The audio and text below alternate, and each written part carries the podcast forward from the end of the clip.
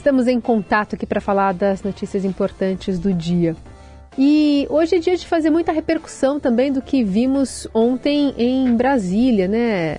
Uma criação da Comissão Parlamentar Mista de Inquérito dos Atos Golpistas. A gente vai falar mais sobre esse assunto também com o Daniel Vetterman, que já está conosco. Tudo bem, Dani? Bom dia. Bom dia, Carol. Tudo bem por aí? Tudo certo. Bom, Dani, muita repercussão ainda a respeito da criação dessa CPMI, com rixas ali de representantes do governo, da oposição, sobre os nacos, né, dessa divisa, dessa partilha de integrantes, de quem vai assumir a presidência e a relatoria. Queria te ouvir o que, que deve ser articulado a partir desta quinta-feira. Pois é, hoje o dia vai ser intenso de negociação, porque tem duas coisas essenciais aí para o Congresso decidir, e são assuntos que dividem a oposição e o governo Lula para a instalação da CPMI do 8 de janeiro. Primeiro, qual, qual vai ser a composição dessa CPI? Ela tem 32 integrantes, serão 16 deputados e 16 senadores, mas o Congresso ainda não decidiu oficialmente como vai ser a distribuição dessas vagas entre os partidos da Câmara e do Senado. E isso é totalmente essencial porque vai definir a força do governo e da oposição para a condução desses trabalhos. E ontem, na instalação, ou seja, na leitura do requerimento de instalação da CPMI, que é o primeiro passo para o funcionamento da comissão, já deu polêmica, porque o governo agiu, manobrou para aumentar a força na CPMI, especialmente nas vagas do Senado. O líder do governo no Congresso, o senador Randolfo Rodrigues, ele é da rede do Amapá, trocou de bloco partidário, saiu de um bloco que era encabeçado pelo MDB e foi para um bloco encabeçado pelo PSD. Isso fez com que ele garantisse mais uma vaga para os governistas na comissão. E a oposição reagiu e agora está ameaçando não indicar os membros da CPMI na, nas vagas ali do Senado se isso não for resolvido, ou seja, se, se essa manobra for validada. O Rodrigo Pacheco prometeu dar uma resposta até hoje, uma resposta oficial da mesa do Congresso, para dizer o que vale, se vale a distribuição antes dessa mudança de bloco, promovida pelo líder do governo, ou se vale a nova composição. Tudo indica que ele vai seguir aí o que o governo falou, né? O que o governo, é, como o governo está defendendo e respeitar a nova ordem dos blocos. A, a grosso modo, o governo espera ter maioria nessa, nessa indicação. Os governistas ali do Congresso estão calculando que dos 32 integrantes da CPMI, 20 nomes podem ser de aliados do governo, podem ser de base do governo. E dessa forma, eles poderiam indicar tanto o presidente da comissão quanto o relator, né? Mesmo não sendo um relator ou um presidente 100% governista, mas que seja um nome aí agradável, que não seja um nome radical, que não seja uma, um nome de, de uma posição muito crítica ao presidente Luiz Inácio Lula da Silva. E depois dessa composição definida, vai ser a hora de escolher o presidente e o relator. Neste momento, a tendência é que o presidente seja um deputado federal e o relator seja do Senado. Na Câmara, os nomes mais cotados para assumir essa presidência são do deputado Arthur Maia, ele é do União Brasil da Bahia, e também do André Fufuca, do PP do Maranhão. É o líder do PP, o presidente, o partido do presidente da Câmara, Arthur Lira.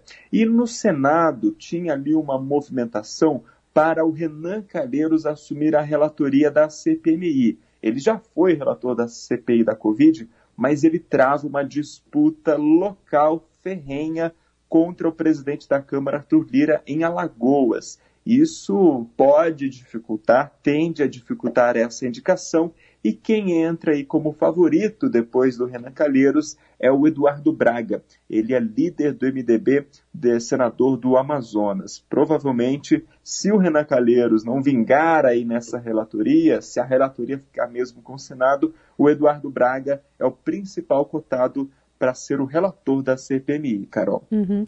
E aí, então, a instalação efetivamente, com a escolha dos integrantes, fica para depois do feriado, assim como também é, na Câmara a decisão sobre o PL das fake news, né? Exatamente. Na próxima semana e a partir do dia 2 de maio, a gente deve ter tanto a instalação da CPMI, e aí fica dependendo ainda né, se, se, se tem todos esses acordos, porque, por exemplo, se a oposição é, não indicar os membros, a instalação ela fica prejudicada. O presidente do Congresso até pode indicar os membros de ofício, mas isso pode atrasar a instalação e uhum. pode aumentar a temperatura ali para a instalação da CPMI. E a partir de terça, então, a gente deve, deve ver, né, visualizar melhor essa instalação e, como você falou, a votação dos outros projetos na Câmara e no Senado. E o mais polêmico na Câmara vai ser o PL das fake news. Muito bem. É uma apuração sua sobre aquelas emendas PIX que caem rapidinho né, na conta de autoridades aí pelo país, estados, municípios elas é, é, são distribuídas com o intuito de que é, esses, essas autoridades façam investimentos públicos, né, que, que banquem, banquem uma melhoria da vida da população da região. Mas, pelo que se apurou, não é isso bem que está acontecendo, né? Ou, dependendo do, da perspectiva, show, por exemplo, pode ser um, um investimento público para a população. É, depende aí como é classificado o investimento, né? Porque hoje no orçamento é bastante claro o que significa investimento, que é uma obra, aquilo que aumenta o patrimônio né, de um estado, de um município, a, a um equipamento entregue e o que é verbas para manutenção dos órgãos, para custeio. Entram aí é, as festas, os eventos, entram aí a compra de de, de mantimentos, medicamentos, e as duas coisas a gente sabe que fazem parte da administração pública. Mas aí é, é, é, nasce a, a, discussão de o que é prioridade em cada local. Né? A emenda PIX ela se tornou essencial para os parlamentares e também para os prefeitos, porque é uma nova modalidade de transferência, uma nova modalidade de emenda em que o recurso sai do controle do governo federal, não é vinculado a nenhum ministério, não é vinculado a nenhum programa do governo federal e é repassado aos estados e municípios a título de transferência especial, sem especificação do que será feito com o dinheiro. E o repasse é feito antes de qualquer entrega de obra, antes de qualquer compra de equipamento diferente de outras emendas. A justificativa para esse modelo é eliminar a burocracia e repassar o dinheiro direto para os redutos eleitorais dos deputados e dos senadores. Mas o perigo, já alertado por especialistas, já alertado por órgãos de controle e também já mostrado em várias reportagens do Estadão, é a falta de transparência e o desvio que essa emenda provoca na ponta. Né?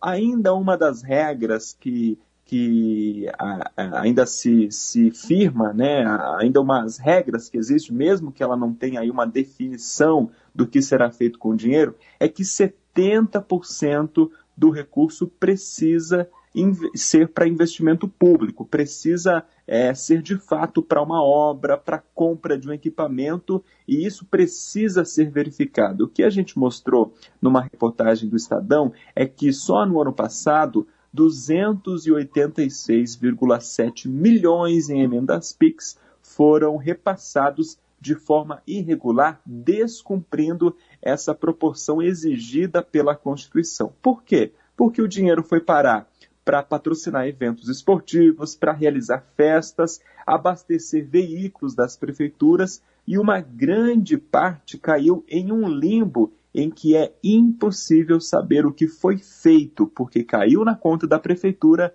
e não teve a prestação devida de contas. Os órgãos de controle não tiveram informações sobre o que foi feito com esse dinheiro. E é um recurso que é importante para o parlamentar e também importante para o governo, porque o governo Lula, a gente sabe, está é, tá tentando aumentar os investimentos públicos e escolher para onde vão os recursos, quais obras, quais municípios, quais programas. O governo Lula está tentando recuperar parte do controle do orçamento que foi repassada para as mãos do Congresso do governo Bolsonaro.